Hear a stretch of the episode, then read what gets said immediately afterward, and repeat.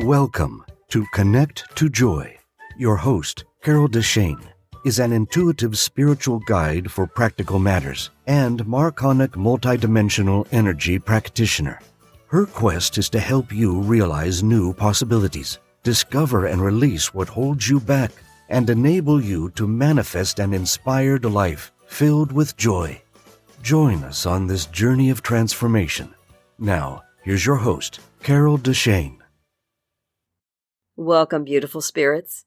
Believe it or not, this is my 100th episode. It's amazing to me. Today I'm going to look back over my favorite episodes, 4 solo podcasts and 4 podcasts that have guests with them, and give you just the best bits. This one is all for fun, but I'm sure you'll learn something along the way as well. And if you want to listen to any of the episodes in their entirety, I'll give you not only the name, the season, and the episode number, but I'll also put the direct link for each in the show notes. I'm not including any meditations, although I know I'm known for them, because I want to get as much practical help in here as I can. This is going to be a show jam-packed with great information and fun for me to hear all over again. And of course, all the clips will be starting somewhere in the middle of the show and only being 5 to 10 minutes or so. I'll try to get the juiciest parts of each episode. Let's start with what's your why? Finding your life purpose. This was show number 3 in season 1, the very beginning. I thought it was important to get that one under my belt at the beginning because part of finding your joy in this life is living with purpose. You stop wondering why you're on the planet and you start living who you're meant to be. If you can do that, your life will feel much more satisfying and fulfilling. So here's a clip from What's Your Why, originally aired on December 9th, 2020. And this clip is about resistance to finding your life purpose, what a life purpose actually is, and discovering your why.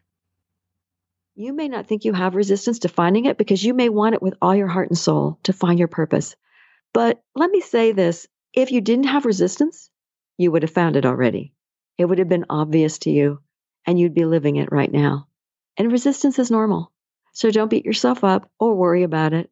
We're going to get you on the right path today, and you're going to be able to at least get an inkling or at least know how to go about doing it on your own if you don't discover it during the show itself. First off then, let's start with what is a life purpose. Kind of like what I've said already, it feels like the reason for being on the earth.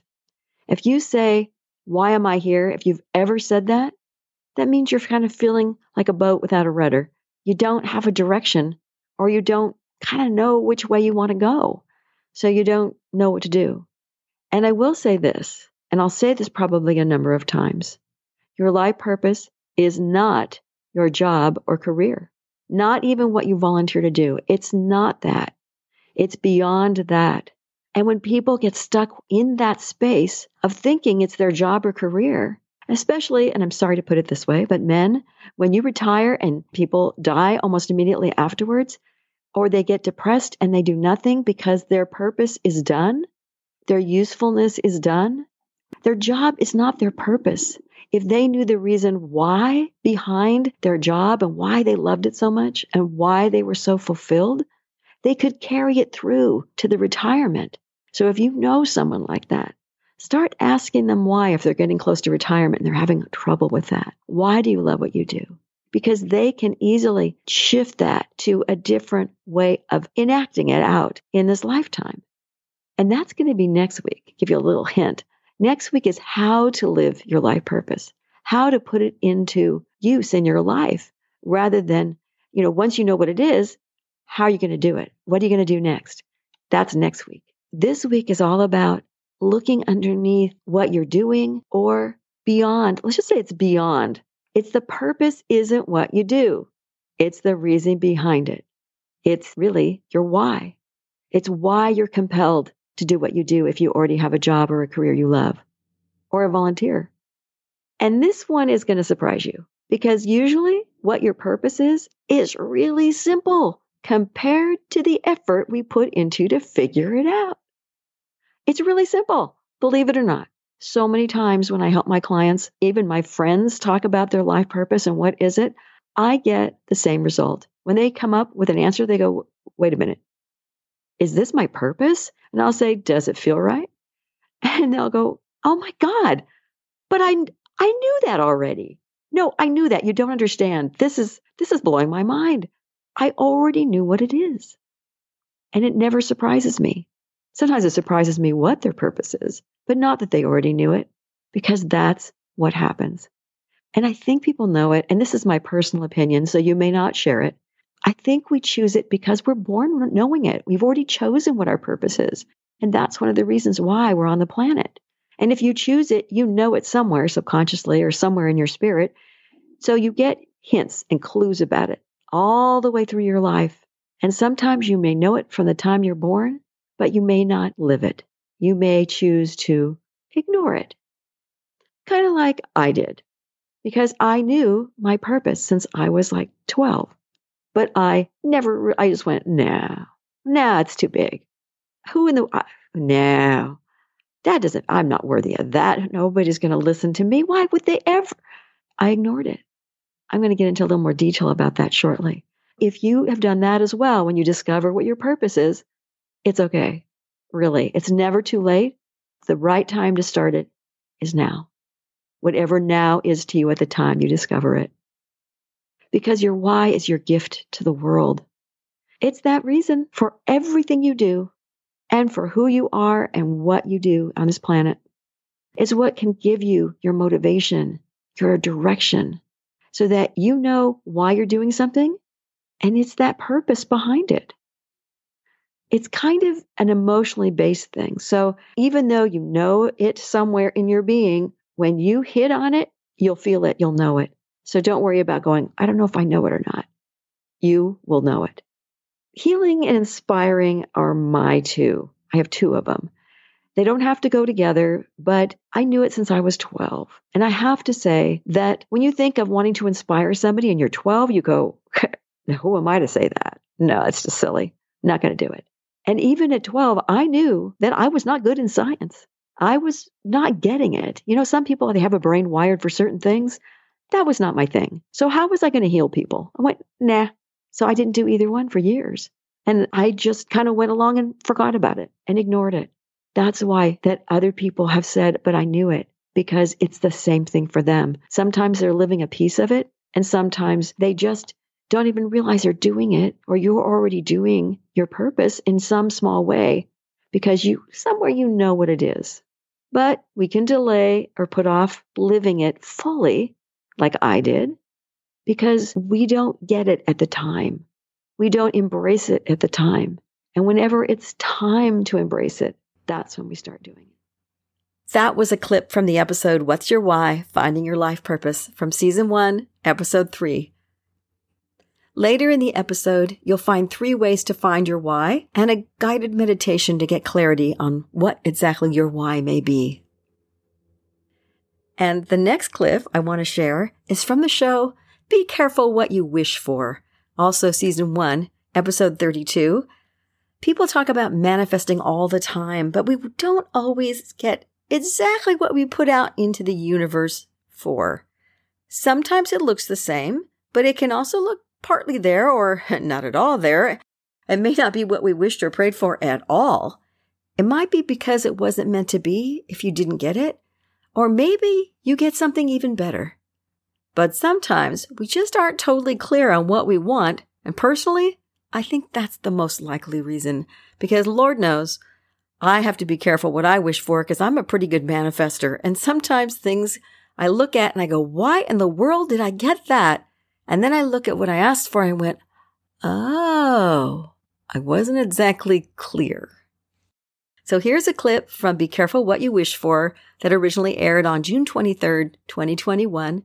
And this clip summarizes the 4 steps to get clarity in what you want.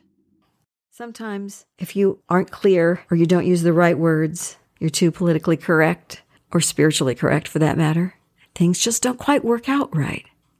So to wrap it up, make sure that you have that intention, that you know what you want when it comes to making this wish and you know what you want. Be specific. Look over your list. Make sure when you write it down that you are totally and absolutely as clear as you can be at the moment. And then look over your list again. Make sure that it is right and that you didn't put something in that wasn't important and you left something out that was super, one of the top 5 of what for whatever you want to do. Don't worry about being politically correct. Just don't. You don't have to share your desires and your wishes and your deepest dreams with anybody. If you want a gazillionaire, put it down. It's up to you. If you want to have sex every single day or never, put it down. Only you know what you want. And sometimes we don't know till we get it, and then we go, okay, I didn't really want that. Know what you want as much as you can. And if you think you want something and you get it and you go, no, I changed my mind. Revise your list. You may have to shift your life a bit if it's something major, but you can redo it anytime. Pick those words carefully. Don't use those words that become really challenging, that become things that are maybe too exciting or too adventuresome or other words that don't really apply well to the category of your life that you're applying them to. And let me say, don't just dream about what you want. You won't manifest it that way. Ask the universe. Writing it down is a really good step. Seeing it clearly and then putting it away. Because if you don't write it down, and I know I've said this many times, if you don't write it down, you will never be clear on what you want. You'll never be clear because every time you think about it, it'll come out just a little differently. It'll be, oh, this time I can say I want honest. Next time I'll say I want somebody with integrity. The next time I'll say loyal. And I won't have the same 5 things or 10 things.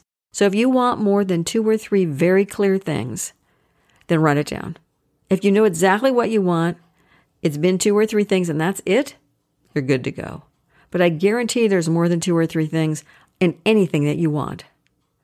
You may have 4 or 5 gotta-haves with a new job or with where you live or with whatever it may be.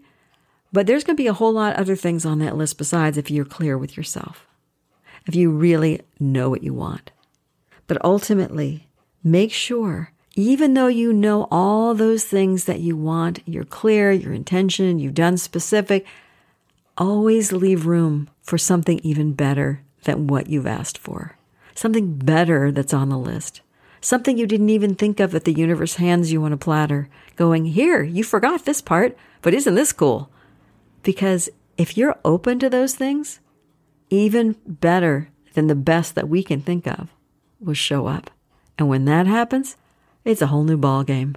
It is so amazing because life just gets better and better. So be careful what you ask for. We want to make sure that what you get is only going to make your life grow and be best it can be. That was a clip from the episode Be Careful What You Wish For, Season 1, Episode 32. And earlier in the episode, it gives a lot more detail and examples of how you can get clarity and what happens if you don't have it. Meaning the type of reality that might happen in your life, which you may find looks familiar. Let's just put it that way. Now, the third clip I want to share is from the episode Find Your Patience Now from Season 2, Episode 2. My mom always said, God grant me patience, but I want it now. I always laughed when she did it because that's why she said it, just to sort of shift her focus away from that impatience that she was feeling. Because patience can be difficult to achieve when you're faced with difficult people or situations. Uninformed customer service people top my list for annoying people that I have trouble keeping my patience for. Now, who are yours? So here is a clip from Find Your Patience Now, which originally aired January 12th, 2022. This clip starts with a quote and goes into 3 long-term strategies you can use to have more patience with people and situations. I found this quote I wanted to say, and I don't see anywhere who actually said it, but I really like it. It says, the hardest test in life is having the patience to wait for the right moment. Sometimes that's another thing that'll set us off. We're impatient to start something, impatient to get somewhere, impatient to get to the end of the story or to the end of the journey. We aren't willing to take the journey for what it is and allow ourselves to have the patience to get where we're going and to have that right moment show up for whatever it is we want to do. It is a test. It's only a test. You're not going to fail it. It's going to be fine. But having patience is something that you can actually have strategies for. So let me get into the first long-term strategy. So the first one is practicing patience. This is the tougher way rather than just going straight for finding peace, but it may sound more familiar. So start with something small that only bothers you just a little bit, a person or an issue, and then practice on larger things that bother you. Practice them as they come up, realizing that, I'm aware now, I can do it, I can practice this. Maybe subject yourself to a person or an issue that normally bothers you so you can practice. Go in with that feeling. I always see this one friend, they always annoy me. I'm going to find a way. Knowing that's the case, I'm going to prepare myself in advance and practice. So the second long-term strategy is to increase your empathy for other people. When you feel good and you have patience, look at people at that point and not when you have the impatience and try to figure out why they're acting the way they are. Especially people that you know, try and put yourself in their shoes. Because once you understand why, when someone acts out again or in a specific way, you may totally shift your reaction to them because you have this new understanding. And if you get who they are and why they're acting that way, your compassion may come forth. Your empathy for that person will get stronger. And you may not have the impatience you had in the past because of it. It specifically helps for people that talk about one thing all the time, one problem, and you're going, I'm tired of hearing about this. I need to stop talking about it. Look at that issue for that person. See if that helps you go, I get it. They had this thing. I see what's deeper. And maybe you just decide you're going to switch subjects on them. But some people just need to talk about things that bother them all the time. So maybe if that's what sets you off, you find a way to be more empathic on them. And the third thing you can do is a long-term strategy. And there are a lot of other things. Of course, meditation, guided visualizations, things that bring you more peace. Over time, your vibrations will raise up and patience will just come as that byproduct I mentioned. Marconic is the energy work that I do. It's not Reiki. It's not some of these other ones. It's Marconic. And that actually will raise your vibration little by little. And I find that helped me lose a lot of the impatience that I had. Certain types of energy work will also raise up your vibration and help you shift and let go of some of that heavier stuff, the stuff that makes you impatient, the frustrations, all of those things. That was a clip from Find Your Patience Now from Season 2, Episode 2. That episode also includes the causes and symptoms of impatience and 12 helpful hacks when you need patience right this minute because something or someone gets in your face and you just don't have the patience or you get angry or something happens where you're going, okay, take a breath. How do I find patience for this person or this situation? The last solo episode that I want to play a clip from is from the episode Just Shine Your Light. It's Enough. From Season 2, Episode 9, I wanted to do this show because many, especially lightworkers, may feel disconnected from all that's going on in the world, but aren't sure if they're ignoring it or holding space, and may feel kind of guilty for not participating. I wanted everyone to know that just shining your higher vibrational light is more than enough until you feel moved to do something else. Here's a clip from Just Shine Your Light, It's Enough, that originally aired on March 2nd, 2022. Now, this clip gives you 4 steps to hold your space and shine your light when dealing with people and situations.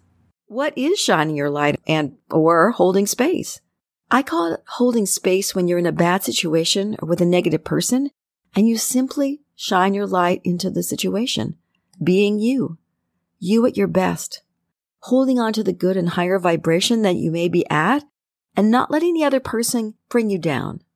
What do I mean by that? It's so easy to be sucked into the energy of those around you.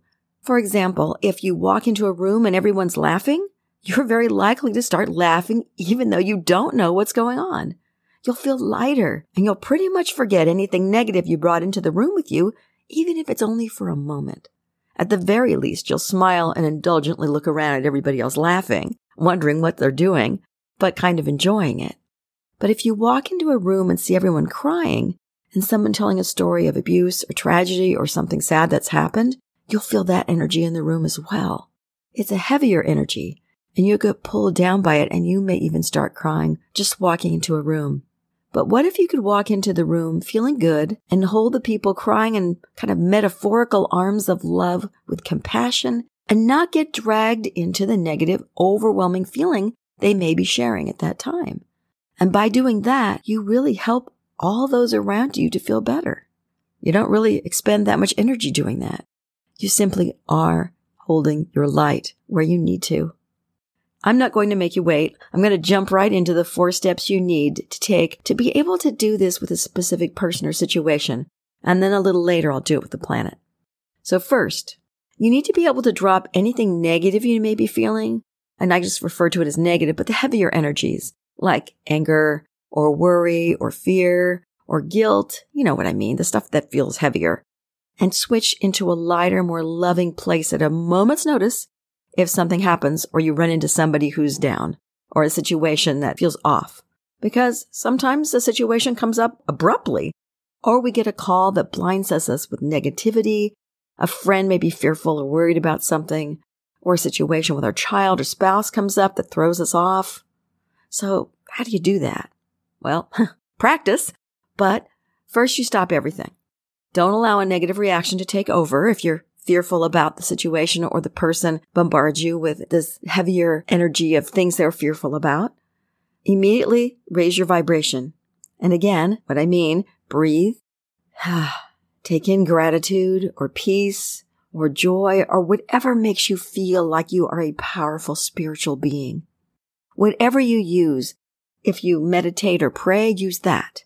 Perhaps you need to picture trees or a baby laughing or something else that makes you feel good so that your vibration will shift up, and allow yourself to be filled with that peace, that joy, that appreciation or gratitude or love. And then you can face the person or the situation with a raised vibration. So you start out at a higher place than you were normally when you run into the person or the situation. Sometimes you're already in a good spot, but you may not be prepared, because the next step is it's possible. If you need it, you may not be someone who needs it, but sometimes you do, and especially sometimes you do around specific people or specific situations. You want to shield yourself from the energy of that person or situation. And like I said, you may not need to do this, but many times we do, depending on who we're coming across, who needs us. So use whatever works for you. Visualize an energy shield, a force field, a bubble, whatever may work for you. Try different things if one feels like you're using negative energy to put it out there. So don't put the shield up because you're fearful the person will do it. Just do it from a neutral place so that you know you're going to stay in your own bubble or your own energy space. A force field may seem a little too forceful, so maybe that's not a good way to think about it. You don't want to deflect someone. You want to feel safe in your own space and allow them to be able to still vent or say whatever they need to do. So that's the first 2 steps. The third step is just be in the present moment. Really be there for that person. Don't wander off and worry of what you're hearing or thinking about. Maybe something else, you're totally disconnected from what's happening. People feel that. They feel if you're not really in the moment. If you've ever been lucky enough to have someone pay attention to you fully, completely, you're going to know what I mean. I've had a few people in my life where they give you that gift of phone rings. They don't even reach for it, or they reach for it to silence it without even looking at it. They're in your presence. You feel like you're the only person that they're paying attention to, that you're super important to them. And that is a gift to give someone. And people who are upset tend to run down after a while if you appreciate them, if you give them that gift of love and that present moment. And they really feel better around you because you're a raised vibration and you're just shining your light and allowing them to be who they are. And you want to make sure, fourth, to stay in that higher vibration and beam. You have to actually beam your light at them. You just will be in your space, in that moment where who you are, and that light and that higher vibration will make them feel especially good. You may feel appreciation or love for that person while they're talking, and just stay there. It's amazing how people lose their focus and they sort of stop talking when you appreciate them. They sort of sputter and stop after a few sentences most of the time. People that are really wound up may take a little longer, but if you beam that appreciation and love at them, or not even beaming, like I said before, it could just be holding your own light and beaming from yourself because you're just in that light, you'll see that they are more likely to shift. And at the very least, you won't get sucked into the negativity and the heavier density of what they're going for. And at best, just shining your light and holding space for them to go through whatever they need to go through will shift them as well.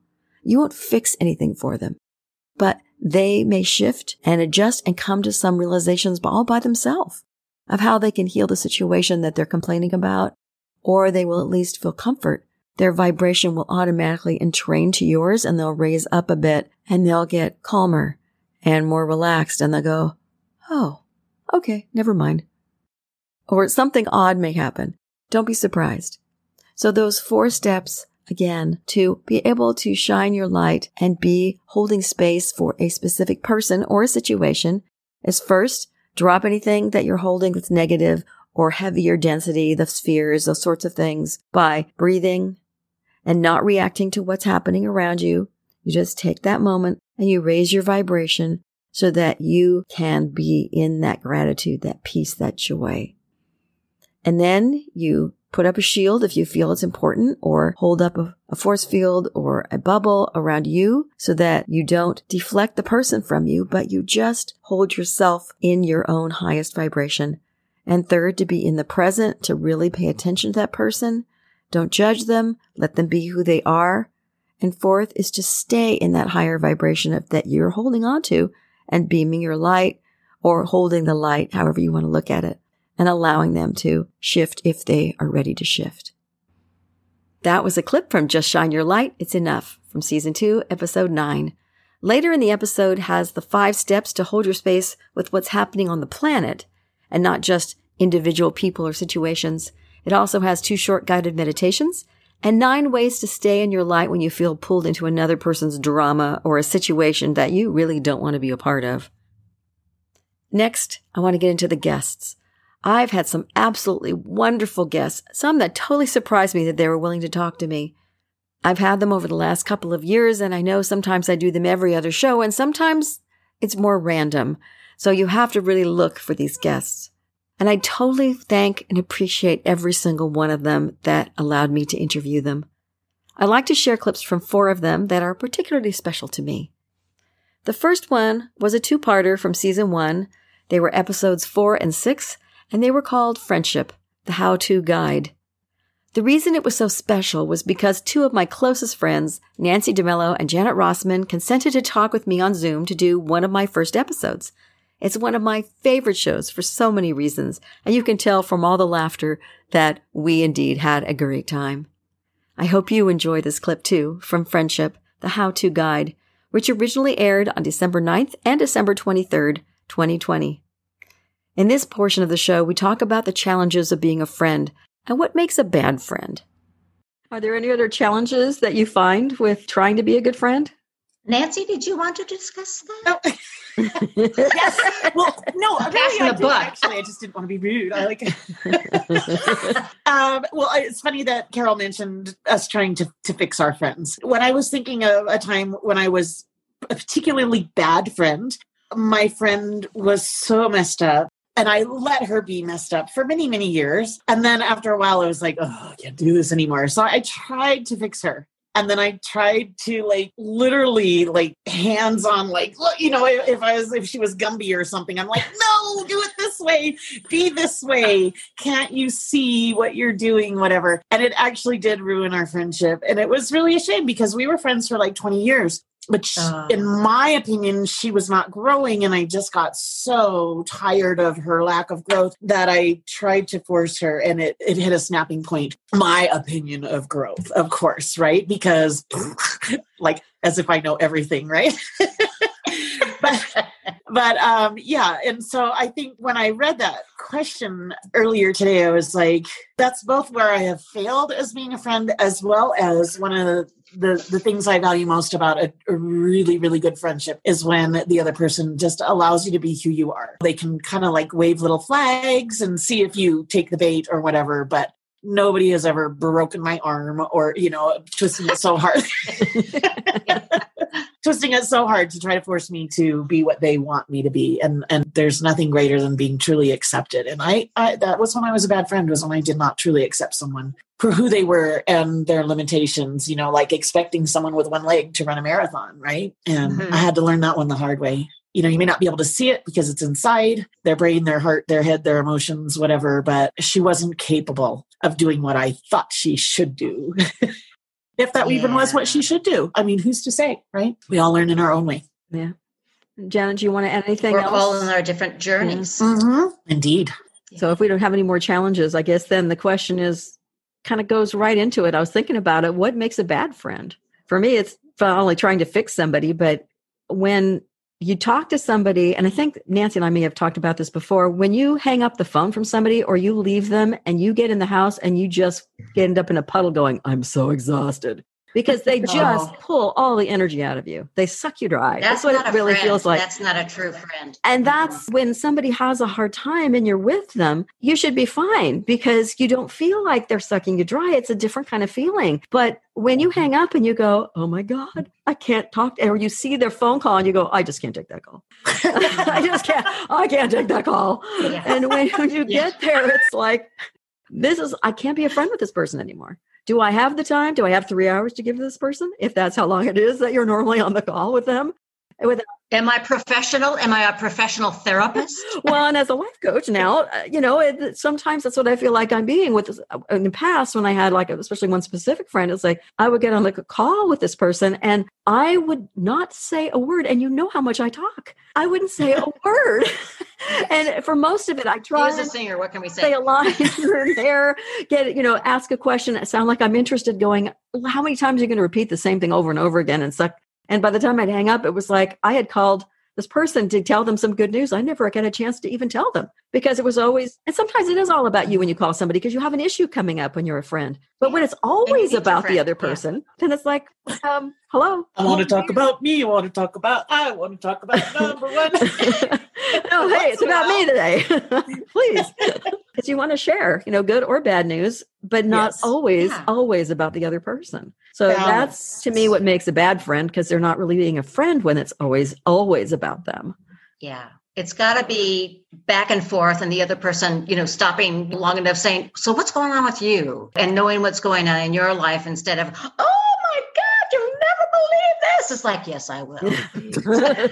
Please don't call me again. Yeah, that's not a friend, even though and that's hard. It's very hard to stop a relationship with somebody like that, even because you've known them for a long time. You've shared a lot of things with them. They've done some beautiful things for you, some very caring things for you too. But it starts breaking you down when it comes down to this all of the time. Like, oh, I'm such a victim. Oh, this is happening now. It's like, can we just chill out for a moment and just like talk about something else? It's very hard. And I know more of a new mantra is life is short. Surround yourself with friends that make you feel good. People that make you feel good, people that are positive, people that are, learning according to the way you think about learning and who are evolving and stuff. And just choose that you don't have to remain faithful to that person who was a friend, but really is not anymore. And it's okay because we all have our journeys. She or he is on this journey. I'm on this journey. And, we grow apart, just becoming the people that we are and trying to make something still work that was like back in high school or back in your 20s, like when you're in your 60s. It doesn't. Who's in their 60s? It's okay. I don't mind. I'm in my 60s. You guys are punks. And yet I love you.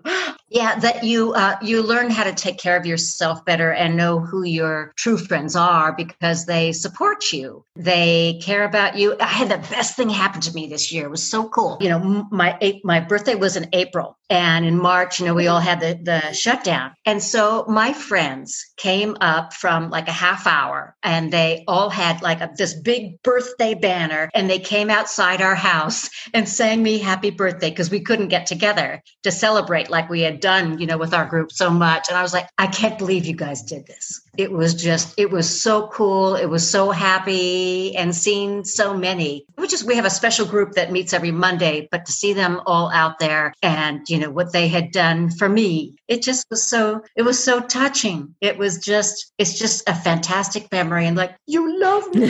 You love me. And plus they're all singers. So that was really nice that they sang to you. Yes, unlike everybody was in a different key. Yeah. That's always like, so it sounded really pretty in our neighborhood. Yeah. Thanks for the thought, but stop singing. Yeah. I do want to put one caveat out there for everybody who's listening that sometimes people are going through a hard time. So maybe you give them a break if they've been a friend for a lot of years. Like with me, I know Nancy gave me a break for 6 months or so. I was talking about going through all of these negative things before the divorce. But then you hope that they'll snap out of it at least a little bit from time to time as they grow. And if they're there 2 or 3 years later and they're still sucking you dry, then you need to go, okay, maybe I'm kind of done. But you need to give them some time and some leeway because everybody heals at a different speed. That's what friends are for too, is to be there for you. But I do find sometimes I like to help people when they're going through a hard time after I've been there for them for a while to kind of find something funny to talk about, something to lighten their spirit. So I go, yeah, I was just trying to lighten the mood a little bit so that you could feel a little better. And I'll even say that to them after I say it and they'll laugh. They go, stop making me laugh. I'm going to cry. And it's like, okay. Yeah. It's okay. I just want to help you kind of like feel a little better for a minute. And then you can tell me what else has happened. And they're like, oh, okay. But if they won't lighten up at all and they keep going back to the same thing over and over and they've been there for years, then yeah, okay. I agree. There's only so long you can hang in there because some people just, they won't get beyond the victim thing. And that's kind of unattractive. Well, sorry. Sometimes friends are there for a reason and a season, for sure. Good point. Yeah. And sometimes when a friend is going through something and it seems difficult, and then you find yourself 1, 2, 10 years later going through the same thing, you're like, ooh, I'm actually really glad I went through that with them. Now I know how to go through it. And, with experience and the possible outcomes and more graceful ways to get through.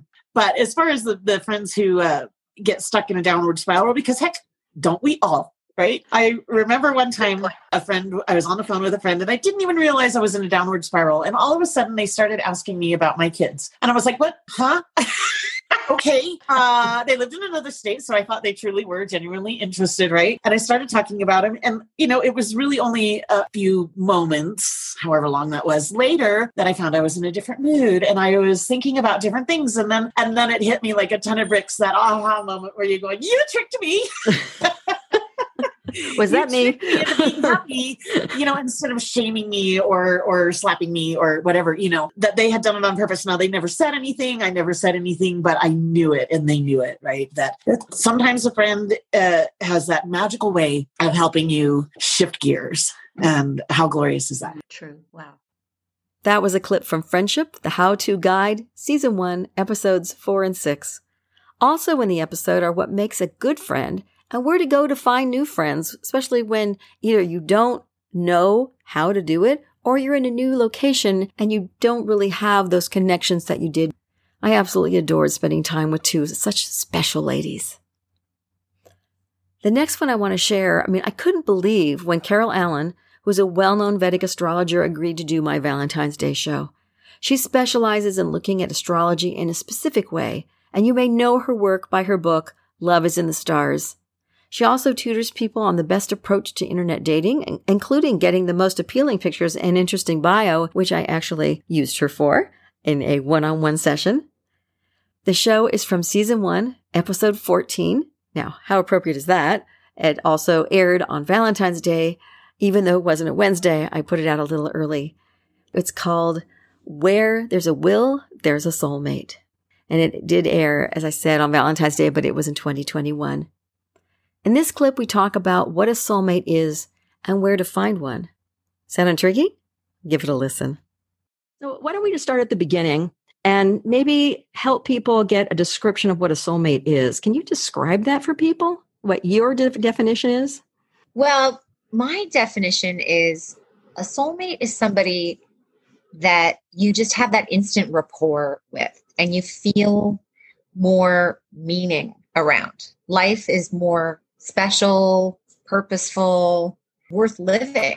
The good news is I don't think there's only one. So a soulmate, and I don't even think a soulmate has to be a romantic person. I think friends can be soulmates. I think children can be soulmates. I think cats can be soulmates. I always joke, if a house could be a soulmate, I'm living in my soulmate house. So luckily, love comes in many forms and is everywhere. But that's my definition of a soulmate. Not to be confused with a twin flame, which is a term that's caught on a lot in the last few years.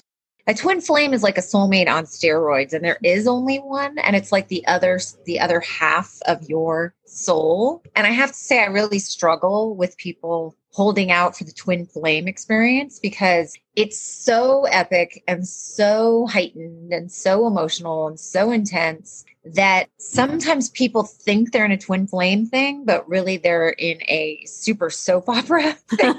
And so they'll put up with nonsense or bad behavior because the good is so intoxicating, the good parts of the relationship.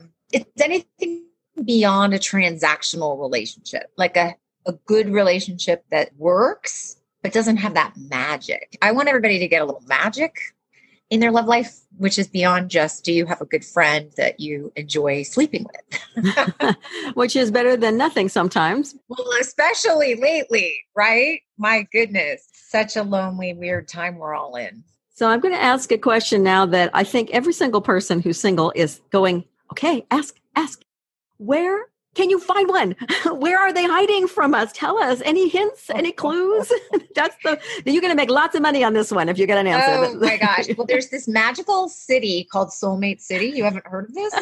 That's the problem. Yes. You have to do certain things for somebody to slip you the password and the geography, like the longitude and latitude of it. Everyone has a different path, a different life destiny, if you will. As an astrologer, I can tell you, some people are here to have many soulmates. Some people are here to be monogamous. Some people are here to be polyamorous. Some people are here to have 3 husbands. Some people are here. Not everybody is living the same life journey. And I know that sounds like, well, duh, we all know that, Carol Allen. But I think we were raised to think our lives were supposed to look a certain way and we're supposed to follow a certain timeline. And people get very hard on themselves if their life doesn't match that picture that they were told, right? I'm going to do XYZ by 28, and I'm going to have this many kids by 30 or 35. I'm going to have this much money by this time. And I really think it's good to set goals, but I think we have to be careful of using stories like that to decide that we are God, right? Because you can really beat yourself up and then turn that goal into a way to have a lot of shame. Well, especially if it doesn't happen when you say you wanted to have it happen. Right. Because then the other side of that story is if it didn't happen, then it's not going to, when maybe it's just later than you think. And I will tell you, as an astrologer, I have seen repeatedly that at least 50% of the population are what I call late bloomers in love. And late bloomers in love. That would be me. So I raised my hand and nobody could see it. Nice. Yes. Late bloomers in love don't get the picket fence and the golden retriever and the partner by 27, right? It's more like the second half of life. And so what I always want to say to everyone is every day is a new day. If you have a dream and it hasn't arrived yet, if you're still here and you still have that dream, who knows, right? Keep suiting up and showing up, keep believing and keep making that effort because you only have this one precious life as you. You might come back again as somebody else, but right now you're you and you just never know.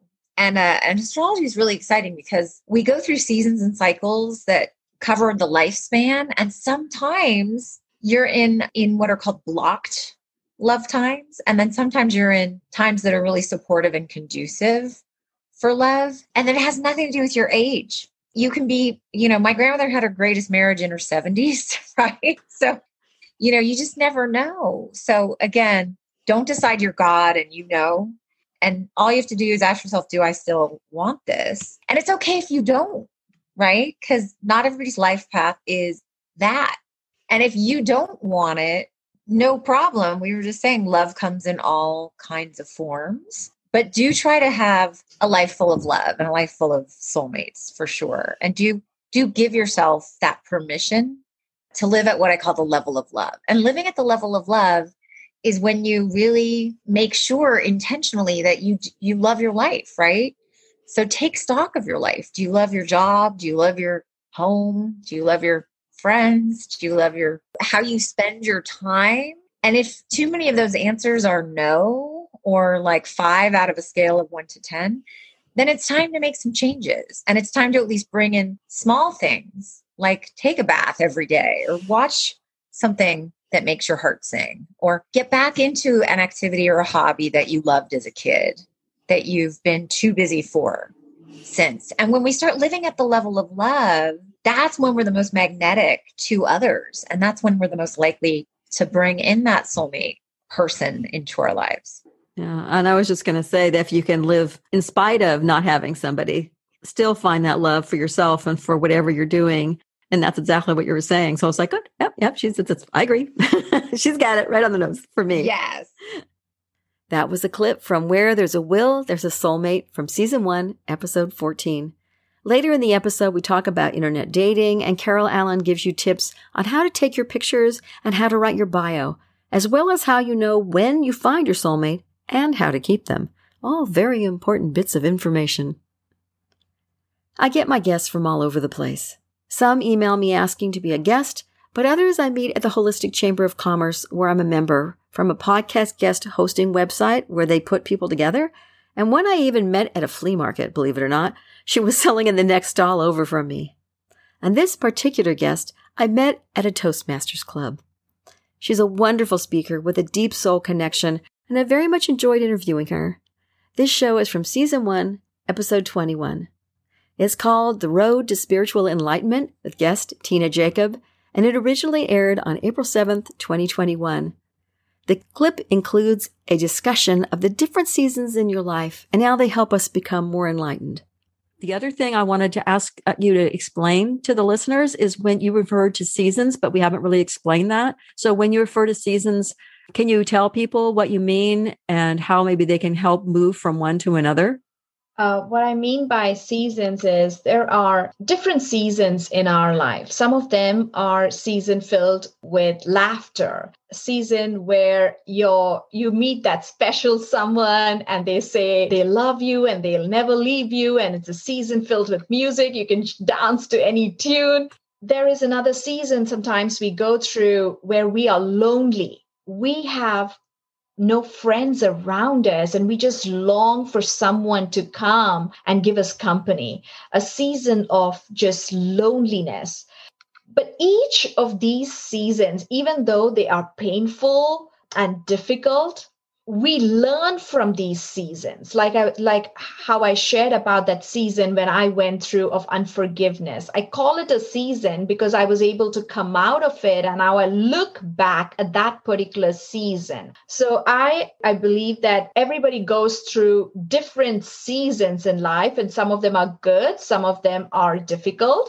But if we look at these seasons, difficult seasons, and see that we are learning from this, we are growing in this, and not just be focused on the fact that, oh, I am this, why this is happening to me, but instead looking at, yes, this particular season, there is something beautiful. Like I mentioned, the season of loneliness, I have been through this season, but in this season, when every other voice outside was quiet, it was this season that I was able to focus on my inner voice and able to see, talk to myself and make friends with myself and realize that this word loneliness is not being alone.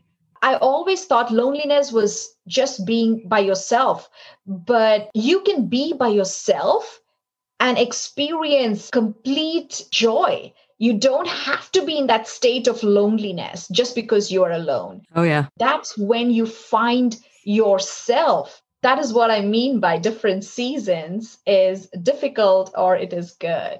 And it finds that when you go through those, even good, great, fabulous, laughing, enjoyment versus all the other times when they don't feel quite so light, that you can go through changes and adjustments. And the fun times are always more fun to make changes through where you're enjoying yourself. And it's all, if you're raising your spirit higher, it's all a transformation of some sort or another, whether you want to use the word change or transformation. If you are being happier or feeling lighter, even in the hard times, that's a form of transformation. And sometimes those are the biggest forms of transformation. And I guess that kind of brings me to my next question, because sometimes people have trouble even getting started in a transformational way because they go, well, what do I do? Where do I start? How do I get from here to there? Realizing that there is never going to get there because there it's just a road. Like I say, the road to transformation is a never ending road. As long as you're a human being, you'll feel it's like enlightenment. You're never going to be enlightened. You're going to be more enlightened and more transformed than where you were, but you're never going to be, period, at the end of the sentence, I am enlightened, and I'm done and I don't have to work on that anymore. It's kind of not that, that's not the case. But getting started or getting stuck partway in, and do you have any advice or anything to help motivate people to get moving in the first place or to get out of a stuck feeling? To get moving in the first place is to have a goal. Without the goal, you are not going to get started. For me, that was to find that purpose in your life. If you are going through a difficult time in your life, you have to look at it as a learning curve, a learning experience, and you just take that first step. If you're stuck in the middle of it, I was in high school when we had this marathon, and I was in the last leap that I had to take. I just stopped in the middle of it. I just couldn't take another step. And there were my friends who were next to me just cheering me on. Tina, you can do it. Keep going. Keep going. Those who are stuck, that's what I want to say. Keep going. Don't stop. Because those friends of mine, when they cheered me, I mean, I do not know from where I got that energy and strength. I started to run again and I finished that race because of them encouraging me to just take the next step and keep going. Sometimes life just feels like you are in a maze and you are in the middle of it and you just don't know how to go ahead because there's walls around you and you just don't know which path to take. What I would say, rather than being stuck and staying there for a long time, just take the next step. It may take you longer if you are in a wrong path, but it's still okay. You will reach that destination. So a person who is stuck there and never moving, he's going to be there. He or she is going to be there for a longer time. But a person who, irrespective of, just believes that even if it's going to take longer, I'm just going to reach there. For me, I feel sometimes like an actor in a movie who does not have the script. I do not know what the next scene is going to be, how it's going to be played, but I just trust that the next scene, entire movie is going to come out great. The director is going to put the scenes together. And I don't worry about, what is the next thing? Am I going to mess up? I just think if I mess up, I will learn from it, but I need to just keep moving. That clip was from The Road to Spiritual Enlightenment with guest Tina Jacob from Season 1, Episode 21. And that episode also includes how your life purpose can help you become more enlightened and 3 things to help you start or continue on your road to enlightenment. And lastly, I absolutely have to include a clip from Season 2. It's a 2-parter, Episodes 16 and 17, and this show is called, Is Inner Peace Possible in Today's World? With best-selling author Bodhi Saunders. He is in the Martial Arts Hall of Fame and has written over 8 books. And his newest book was called The Art of Inner Peace, and he shares a step-by-step guide on how to attain it. We had a wonderful discussion on all sorts of topics surrounding inner peace, and I totally enjoyed this interview and recommend his book. Here's a clip from Is Inner Peace Possible in Today's World? The two parts originally aired on April 20th and 27th, 2022. In this portion, Bodhi and I talk about releasing attachment to outcomes and expectations, de-escalating negative situations, and letting go of other people's opinions and judgments of us, which we all know that can be really difficult. I noticed you talked about the releasing the attachment to outcomes and also releasing your attachment to like expectations. It's sort of the same thing in a way. How does that related to inner peace? Well, if you're constantly worried about failing or getting the outcome you want, you're not going to live in inner peace because worry and inner peace are not compatible. Fear and worry are contrary to inner peace. You have to let go of your attachment to the outcome of your actions. In doing so, you basically free yourself to be at peace with your actions. Instead of being worried or concerned with the outcome, you're focused on doing the best you can do and doing what's right. And if that's your focus, then the outcome is going to take care of itself. You don't control the outcome either way. Whether you worry about it, whether you don't worry about it, the outcome, things are going to happen as they do. By worrying about it and thinking, man, I hope this works out. I'm afraid I messed up. You're not changing the outcome. All you're doing is stressing yourself out and robbing yourself of your inner peace.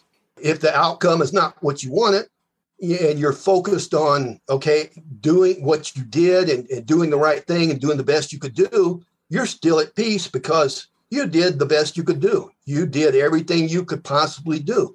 If it turns out to be different than what you wanted, then you just start again. You say, okay, here's where we are.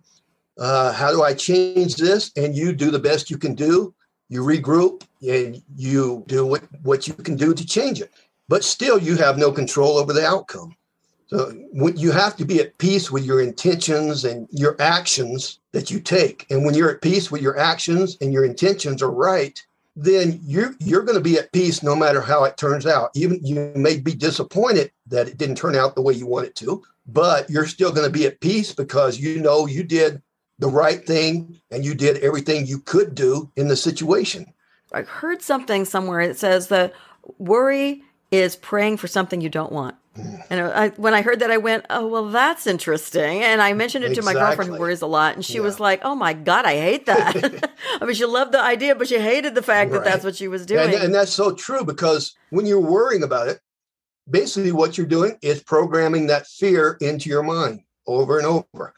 And my grandmother used to do that. She used to worry all the time. She would work herself up worrying about stuff. And a lot of times the stuff people worry about never happen. They spend this much time stressing themselves out, robbing themselves of inner peace over things that never happened, never materialized to start with, but they wasted all that time, stressed themselves out, and they embedded that fear into their subconscious mind, and they did it all for nothing. You were talking about how worry, if you look at the worry and you go, okay, so I have a concern about this. Is there something I can do that, what's it trying to tell me? Maybe my subconscious mind is trying to tell me there's another piece of the puzzle I haven't done yet. Yeah. So then I don't need to worry once I do that and then, move on. But if you don't use the worry, maybe, I don't want to say appropriately, but if you don't use it to further whatever issue it is that you're working with, then it's worthless. Yeah. And it just impacts your inner peace for no reason. And, there's a difference in worrying about something and being concerned about something. Let's take an example I gave in the book. Say you have a sailboat and you're getting ready to sail down to the Bahamas or something. Okay. You might be concerned that, okay, I need to make sure everything's working on the boat. All my radio and my gear's working and motor's ready. And I need to check the weather. Well, there's a storm due to come in, in 5 days. I should be there by then, but I might be a little concerned that it might hit earlier. Well, that's not worrying. That's thinking rationally, seeing what is going on and preparing for it. If you're worrying, you're going, oh my God, I might have to sail through a bad storm or big waves, or I could die. Maybe I shouldn't go. I might die. I might drown. And all these things start spiraling in your mind. That's worry. That's not helping anything. That's not preparing for anything. Concern is, okay, I see something could happen here, so let's get prepared for it. I'm not going to sit and worry about it all night. I'm going to do the best I can do to prepare for it and be ready for whatever may come my way. But I'm not going to sit around and worry and do nothing about it. I make that distinction. You know, if you're concerned about something, you are rationally thinking about it and making the preparations that you can make and getting ready. I know that people don't always see the difference, so I think that'll really help. I have so many people when I teach about responding instead of reacting. They say, well, it's the same thing, you know, and then they'll go and they'll look it up in the dictionary, and the dictionary has the two as synonyms. And they say, see, the dictionary even says it's the same, but it's not the same thing. And when I explain the difference, they start saying, well, yeah, but they mean the same thing. You know, it doesn't matter. You're talking semantics. It might mean the same thing as far as the dictionary is concerned, but as far as your subconscious mind and your inner peace, is two totally different things. Besides the outcome, I know that there were also another section of the book you talk about letting go of people's opinions of you. And that is huge because it really impacts your inner peace. If you're worrying about how other people are going to judge you, and actually we judge ourselves too, which doesn't help any. How can you help people release other people's opinions in order to have that inner peace? Bruce Lee had a great quote when it comes to this. He said that, you know, I'm not in this world to live up to your expectations, and you're not in this world to live up to mine. You're here to live your life your way, not to please everyone else or live according to their standards or what they would like. You've got to develop enough self-confidence that if somebody else says, well, you know, you're wrong, you shouldn't be living like this, or you shouldn't be doing this, it doesn't shake your mind because you have your own standards, your own principles to live by. You know what your purpose in life is. They don't know. You know, they're not in your mind. They're not living your life. You've got to have enough confidence in yourself and in your own opinions that your opinion means more than theirs. And I think Marcus Aurelius said, you know, something I'm going to have to paraphrase. I don't have the quote in front of me, but he said, you know, something like, we all love ourselves more than anyone else, but we seem to put more importance on the opinions of others than we do our own. And that's true. So many people, they don't have the self-confidence in their decisions, their opinions. And so if somebody says something that differs from their opinion, then they think, well, maybe I'm wrong. I must not be right. It starts putting doubt in their mind, and then they start playing with that doubt, and it just snowballs until they don't know what end is up. And they say, well, they must be right. I don't know what I was thinking, and they change their mind.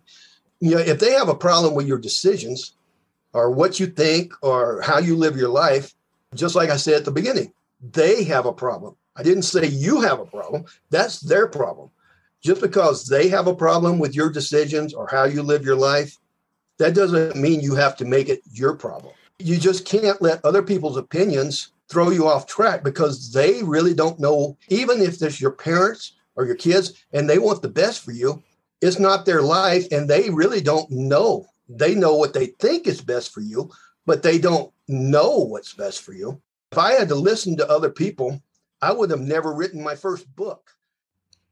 That was a clip from the episode, Is Inner Peace Possible in Today's World with Bodhi Saunders, Season 2, Episodes 16 and 17. Inner peace is a huge subject. We cover a lot of grounds in the two-part episodes, some of which include changing out habits, getting off track, the power of choice, and a tool called Scratching the DVD. It's really worth a listen if you haven't heard them yet.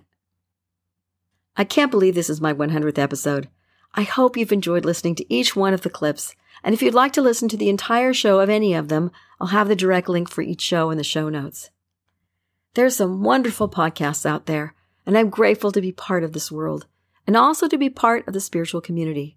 Whether you're interested in my podcast because of the spiritual content, the practical content, or the fact you must want more joy in your life, I'm very happy to have you as one of my listeners. And if you have any ideas for future episodes on specific topics you're interested in or questions you want answered, please email me at carol@connecttojoy.com. And that's just like the show, connect2joy.com. And let me know. I'd love to hear from you. And thank you so much for joining me here today. I look forward to many more episodes to come. If you'd like to know more about intuitive spiritual or life or business coaching with me or Marconic's multidimensional energy, please check out my website.